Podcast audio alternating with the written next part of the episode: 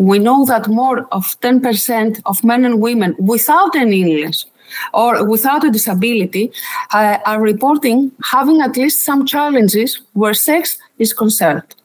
And although we know that study says uh, and indicate that people with MS report more problems with sexuality than people who don't have MS, we have to keep in mind that everyone is different. MS is different in every person, and we have to keep in mind that, okay, uh, MS can interfere directly and indirectly with sexual function. This is Let's Talk MS, the podcast of youth living with MS. Let's Talk MS!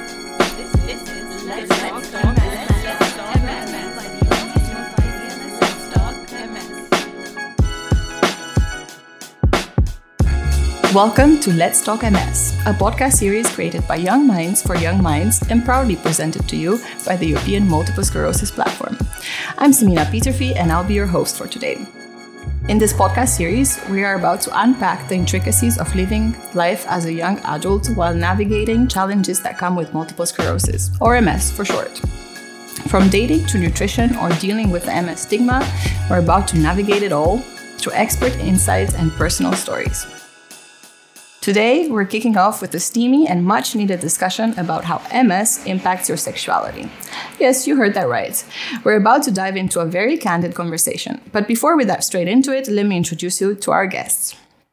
First, we have Moira Tzitzik, the president of the Hellenic Federations of Persons with Multiple Sclerosis, a psychologist, a researcher on topics of sexuality, um, and a great a friend of EMSP. Would you like to say hello? Hello to everybody. I'm glad that I'm here and uh, I'm glad that you're doing this uh, podcast, this series of podcasts about uh, sexuality, not only, as I heard. Thank you very much, Mina, for your uh, call to participate in this. Thank you. We're glad to have you here. Um, our next guest is Viivi Vesala. She's a young person living with MS from Finland. Would you like to say hi? Hello, and thank you. I'm happy to be here. I'm so excited about this. Cool. We're happy to have you as well. And lastly, we have Nadja Stanojevic from Serbia. Hi, everyone. Very happy to discuss this topic today, and thank you for inviting us all. Thank you. To start it right off, I will turn to our expert guest, Moira. Um, can you give us an overview of how MS impacts our sexuality? Yes, uh, but before that, I will say that uh, difficulty with sexuality is quite common not only in people uh, having MS. In fact, we know that more of 10% of men and women without an illness or without a disability uh, are reporting having at least some challenges where sex is concerned. And although we know that study says uh, and indicate that people with MS report more problems with sexuality than people who don't have MS, we have to keep in mind that everyone is different. MS is different in every person, and we have to keep in mind that, okay, uh, MS can interfere directly and indirectly with sexual function, and it can affect sexual feelings, sexuality itself, and uh, we, it can interfere directly and indirectly with all of these things. I don't know if you want me to say about um, the levels that uh, sexuality can be disturbed uh, and others uh, because of MS. We have uh, the primary, the secondary, and the tertiary level of uh, sexual dysfunction in MS, and we have a lot of data concerning all these levels. I must uh, insist of uh, talking about the primary sexual effects, which is the direct effects from the central nervous system, and the indirectly uh, problems referred to as secondary and tertiary sexual effects. But I, I suppose that we can talk about all these things uh, during our conversation. Yeah, thank you. Um, and you are very, very right. I often talk to my friends that are not living with MS about sex because it definitely affects us in something uh, we young people are very caring about. Um, Nadja, would you have something to add on to what was being said?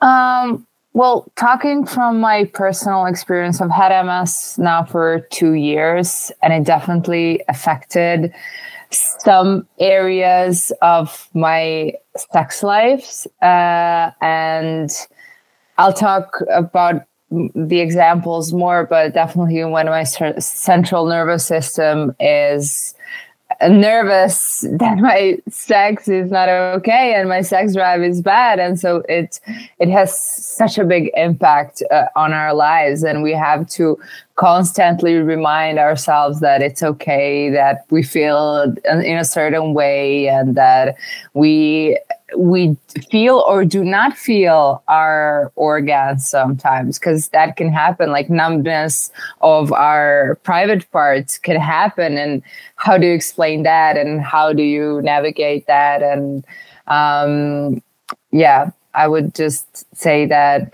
it, it is important to to talk about this. And i'm very happy to be here today to discuss this uh, with all of you.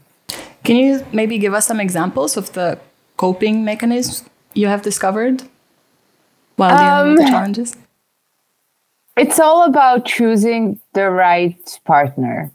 Because the the the previous partner I was with, I, I was feeling bad with him, and so my nervous system would react in a way that it, didn't want me to be sexual with him. And so it numbed certain parts of my body and it kind of gave me a signal okay your body doesn't want to feel this or your body doesn't want to experience this. But then with the right sexual partner where i feel more relaxed and i ha- can communicate my needs and everything then my cent- central nervous system is like, okay, go girl. it gives me like a green light and it doesn't stop me in anything. So I think it's how we perceive ourselves versus the other person. It's a, our, the image of us as a being and not a patient.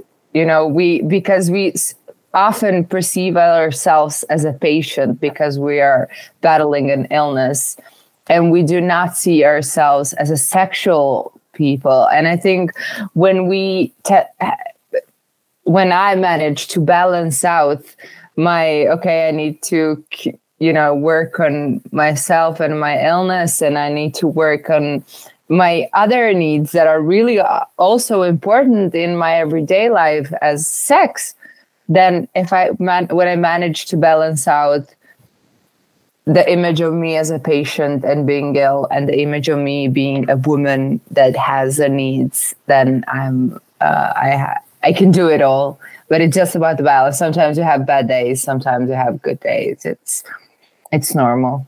It's yeah, normal. I fully agree and uh, i will quote you on that i will quote you on that seeing yourselves as people and not patients.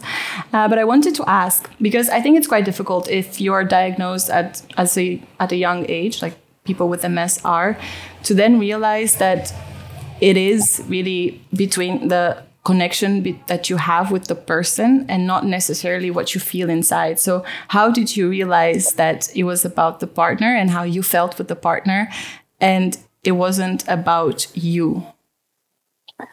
Well, my body gave me signals. it was it was clear signals from my body even though I wanted that relationship to work, my body was not feeling okay. And when I, I had to go to a psychologist and talk to someone and see why am I, because my neurologist, for example, didn't take some of my symptoms as as serious as my psychologist did because the psychologist takes in mind your emotions your feelings some things many neurologists don't uh, and when he t- when we made a connection between my feelings and my symptoms and what my body is telling me it was clear to me that i was not happy in that relationship.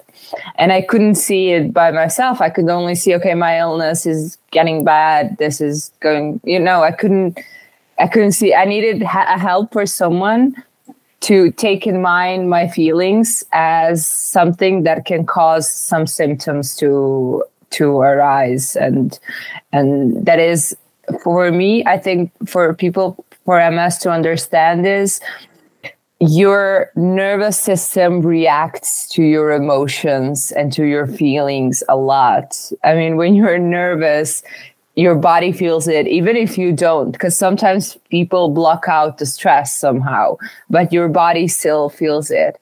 And so when i finally opened up to my psychologist and we made a connection between my symptoms and what my body was feeling and telling me um, i got up out of the bad relationship and focused on myself. And then found a partner that is now younger and is fun.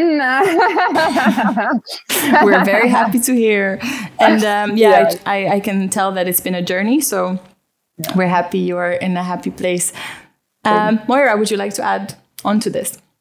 Yes, because uh, I heard uh, Nadja, and I totally agree with her. Yes, it's all about uh, the partner, the communication. How do you feel about your body? Of course, our bodies are sending signals that something is uh, different now with MS. But first of all, uh, I must say that it's also the other way around. Yes, uh, when we feel stressed, when we when we don't uh, have a good relationship, our body is giving us uh, some uh, different signals than before. But it's also the the other way. When we have MS, we have some problems. We have some disturbances regarding our sexual function because our central nervous system reacts not only to our emotions, our emotions react to our uh, central nervous system. I must say that sexuality uh, is uh, uh is made possible uh, to express because of our sexual arousals. Uh, our nervous, our central nervous system makes sexual arousal possible the brain, our sexual organs, and other parts of our body are sending messages to each other along uh, our nerves that run through the spinal cord. And all the MS related damages to these nerve fibers can directly impair our sexual feelings or our sexual responses in the same way that damages in the central nervous system can affect our ability to walk, to see, to hear, to think, to react and just as other aspects of MS, sexual problems can arise at any time with any partner. Uh, also, if we have a, an understandable partner, it's on our side first to understand our uh, symptoms, what causes our symptoms, and then passes to the other person. Okay. I don't know if I'm uh, a little bit more uh, like uh, a doctor talking, but uh, from my side of view, it's not only the other person. First of all, it's ourselves. And sure. now my question is I am a control freak, I'll have to share. How do we ensure that we calm our body so that we enjoy pleasure? Because seemed like this seemed like we have to control a lot of things. We have to take care of ourselves our emotions our external factors not to stress too much and talk to our partners at the same time. And this might seem like a lot for someone to handle. It is. It is a lot.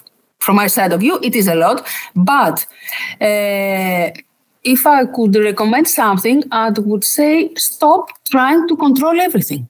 You don't have to control it. You have to uh, see it understand it and not try to control it because this is uh, the first bet that you have with this disease. Stop controlling. Yeah. Don't do that. I'll try to remember that. yeah, don't do that. Yes, okay, I can understand that our bodies are changing okay, our feelings are changing. Maybe we have uh, altered uh, genital sensations like numbness, pain, hypersensitivity. Uh, I heard from Nadja uh, a difficulty to get uh, uh, an orgasm. Am I right, Nadja? Mm-hmm. Okay. And numbness, yeah. And uh, if we had a guy in uh, our company, maybe he would have a difficulty or inability to ejaculate or to have an, to get an erection. Uh, for us, the women, uh, maybe there's a problem of uh, vaginal lubrication or clitoral engorgement. Okay, we know all these things, but not everyone has it. Not everyone has it all the time. It's all about controlling our central nervous system. Stop doing that. You don't need to do that. Just relax, hear your body, and let uh, nature do uh, his or her or its uh, job. Uh, it knows how to react. And if it doesn't work, we can find another way. I'll say about that. uh, afterwards. Okay. so it's about trying to relax and identify exactly how we feel. Because I also think that sometimes we jump to, okay, I need this solved, but we don't really know exactly what we need solved. So it's more about focusing on truly finding out how we're feeling and what are the, the things we're actually dealing with. Uh, Viivi, is there something um, that has affected since your diagnosis? Um, is there anything that affected your relationship and your uh, intimacy? You know, uh, all the YPN people know that I'm like the crybaby. That I think that that's mostly because I've became like more sensitive. And now when Moira um, uh, mentioned about the like how, what was the like about the sensitivity or something, I think that uh, for in my case, I think that like I like I the only problems that I have are mostly during the act because my like my feet are cramping and my body's cramping from some point. But then like I am more sensitive nowadays. Like I'm crying more often, I'm laughing more often, and I'm more, you know, sexually active. Hopefully. You're feeling more, if I could Yeah. Yeah. Conclude it. Yeah. Which is nice. Then we can jump on to another aspect of sexuality, and that is self esteem and body image. And I would like to turn again to Moira and ask her how does MS impact our self esteem and body image? And what are the strategies that individuals can use to boost their self esteem? Okay. Uh, well, I'll start with uh, self esteem. First of all, we have physical changes. Everyone may have uh, physical changes. MS can cause uh, physical symptoms such as um, muscle weakness, fatigue, mobility issues, and changes in appearance. These changes can lead to feelings of self consciousness and reduced self esteem, especially if they affect a person's ability to perform daily tasks or engage in activities they once enjoyed. As MS progresses, some individuals may become more dependent on others for assistance on daily tasks, and this shift in roles and increased reliance on caregivers or a loved one, a loved person, can challenge a person's sense of independence and self worth. All these things, uh, plus the unpredictability of the disease, because uh, some of us have periods of remissions and some uh, may have a relapse, okay, can lead to anxiety and uncertainty about the future, which, can neg- negatively impact self esteem. Who can say that uh, he or she is uh, happy to having a mess? I suppose no one. But here comes the impact that MS has in a body image. Okay, some of people may need to have um, assistance for uh, their mobility issues, uh, mobility aids such as wheelchairs or um, I don't know the word uh, in English. Please, uh, someone help Again, yes, again, thank you very much. Some will have uh, visible symptoms like uh, muscle spasms. Uh, all this can affect how individuals perceive their bodies and how they believe others perceive them. And who wants uh, a person in a wheelchair for a, a relationship?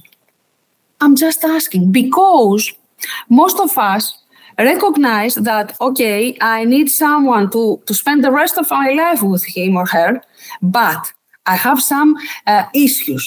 I need him or her to be tall, uh, blonde, with uh, gray eyes, with uh, blue eyes. Uh, but no one is going to tell you that I'm dreaming the best, the ideal partner in a wheelchair or with a cane or with someone uh, who needs assistance to walk or to get out of the bed. So, you know, all these things, when something like a mess is happening to our lives, are changing the way we think about ourselves as sexual beings. I don't know if that makes sense to you, but if I am having uh, a special uh, representation of my mind that uh, um, for uh, I can uh, talk for myself that I'm a woman. I'm a cis woman. I I think that a cis woman may uh, should be uh, two, five, ten things. But in these ten, ten things, there is no wheelchair. There is no cane. There is no MS. There is no catheter. I don't, I cannot think something else. But uh, all these things are altering the way I'm thinking about myself, about my body. And what happens when I'm in in intimate relationship with someone? How can I feel about myself? And how, can the other person see me as a sexual being when uh, 10 uh, minutes earlier, before uh, sexual uh, intercourse, they have to put a catheter? Hmm? Just think about that all these things are making uh, self acceptance very difficult and they lower self esteem. Yeah, that is think- very, very true. And while you were talking, I was thinking of what Nadja said earlier that it's also about finding the right partner. And I know that um, I don't have MS, but I've had an MS episode. That's what my neurologist called um, mm-hmm. called it as. And I remember I was thinking, oh wow, I might be ending up in a wheelchair. And now the way I think about my future partner is I'm really looking for someone that will be able to push my wheelchair when, if that will be the case, when I'll be 60. And really, it changed the way I think about life. Before finding the right partner, I would say find yourself. If we can expe- uh, accept accept our condition and its limitations in every aspect of our lives, we have made an important step toward our self esteem. Yeah, accepting first. Don't expect for, from the others to accept you if you don't accept yourself first. Uh, Nadja, do you have something to add? Mm. Yeah, I want to talk about body image because the first thing that changed on me was my face. Um, and I immediately thought, oh my God, I, if I never fix this, if I ever have a wedding, I will not have a beautiful wedding photo because I cannot smile nicely. And that to me was like, and w- even with a partner I have right now, I don't talk about my face. Obviously, he can see it, but I don't want to. It's still new, so I don't talk about it. Like it, it's it doesn't exist in the conversation but i sometimes i feel oh my god he's gonna find someone that can smile really nicely and that's not me. And it can cause problems to for my self-esteem sometimes but when i'm okay with my face i'm just like okay that it doesn't exist. That's not the problem that i have with the with finding a partner. It's me. It's not my face Um, and have you have you found any coping mechanism? I mean, to be honest, I think for your wedding day you can find the right angles, and your partner likes you, and your partner likes you the way you are. Um, uh, my coping mechanism is well with this new partner. I don't talk about my face. Because if we were to talk about it, I think I would feel even worse that I'm feeling right now. So that's my coping mechanism. Yeah, but, you're afraid of what he's. You are afraid yeah. to find out how he's feeling. Yeah, because it's new. It's new, and I don't want to the MS to be. I mean, we talk about it, but we don't talk about my face especially. But we talk about MS in general, so it's fine. Viivi, you wanted Terrible. to add something? yeah, it was like I understand that like why Nadja doesn't want to because if you say it out loud, then it becomes an issue. You know, it's not like it's. I understand, like definitely, I do understand, but uh, if you say kind of if you say it and it like it may be like it's something that you always kind of like know that it exists yeah, and then you have to like, tackle it as well. Yeah, I know that's. Yeah. I know my uh, therapists usually say no, have that conversation, but especially when you have to deal with so much at uh, 20 30 it was like okay yeah but i don't want to open that can of worms so then i'm asking Moira, how do we end up opening that can of worms as a person uh, dealing with uh, ms every day i would suggest eight strategies to boost our self-esteem first of all uh, we must have self acceptance. We must recognize that MS is a part of our life, but it, not, but it does not define us as a person. If we accept our conditions and its limitations, I said that before to when I was talking to Nadja, uh, is an important step toward improving our self uh, esteem. Second of all, we have to be uh, positive and have positive self talk with ourselves. If we challenge negative self talk and replace it with positive affirmations, we can remind ourselves about our strengths, our accomplishments, and the things that, uh, that make us unique. Of course, we can seek support from uh, our therapists or, or uh, uh, some support groups if, if uh, we have in our um, cities, in our societies that we're living in. And with sharing our experiences with others who understand us can provide us emotional support and strategies for coping with self-esteem issues. We must focus on our abilities. We must concentrate on what we can do rather of what we cannot do. And I heard you, Nadja, about your smile, but you have a very uh, beautiful face. Not only a beautiful smile, but you are beautiful as a person. Celebrate your achievements, no matter how small they are or how small we think they are.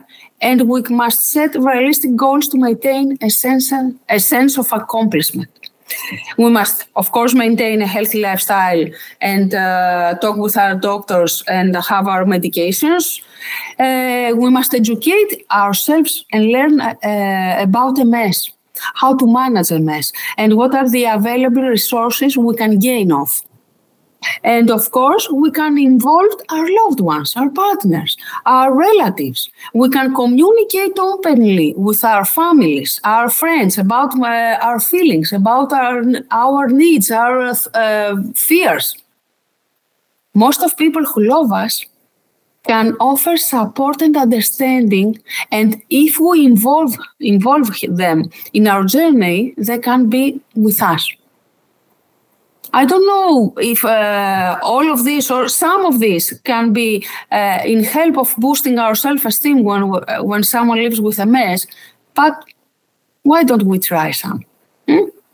We'll certainly Just try some. Thank you for that. Um, and I would like to end on that: that MS is a part of our lives, and it does not define us. And we should just continue continuously learn about MS, and also try to connect with ourselves, with the partners around us, and with any association that might be there.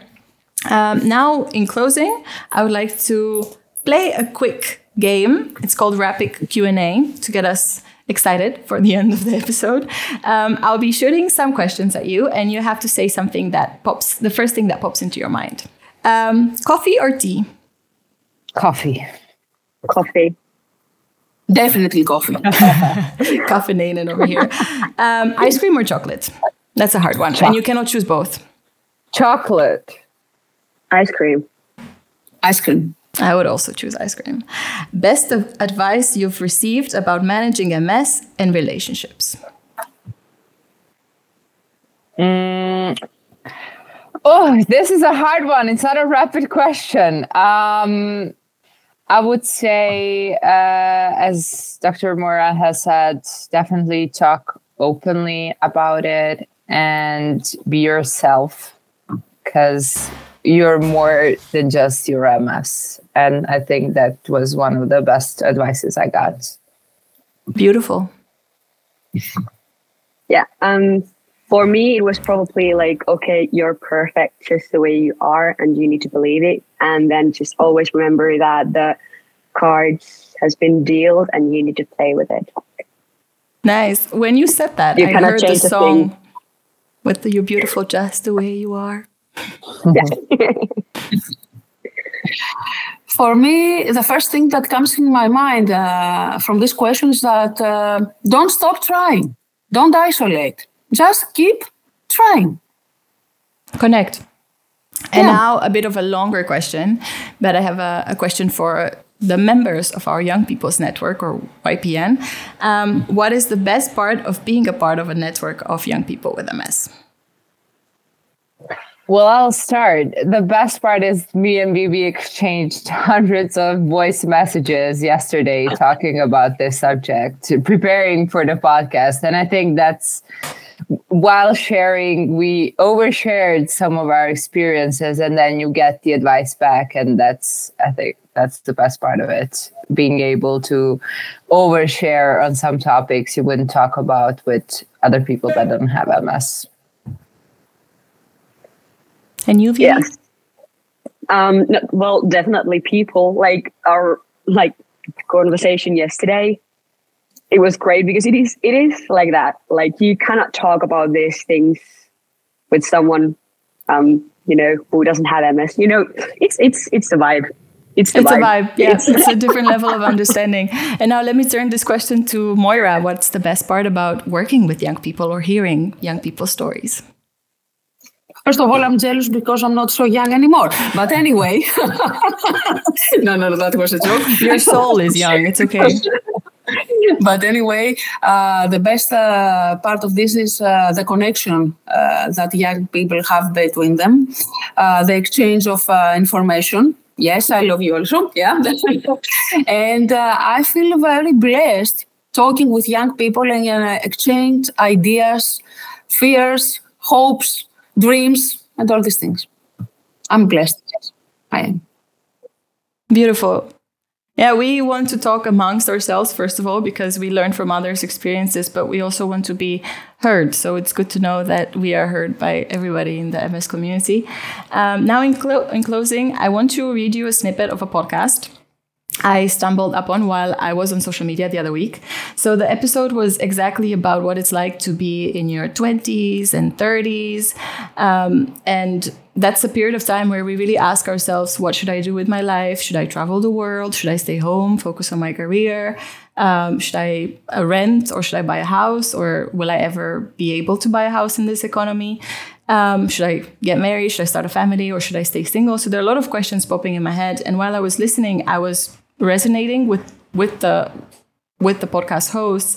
Uh, but I was also thinking that at the same time, somebody gets diagnosed with MS while they're 20 and 30s. And on top of all of this, they also have to learn how to navigate their life now with MS, not being defined by it, by accepting it.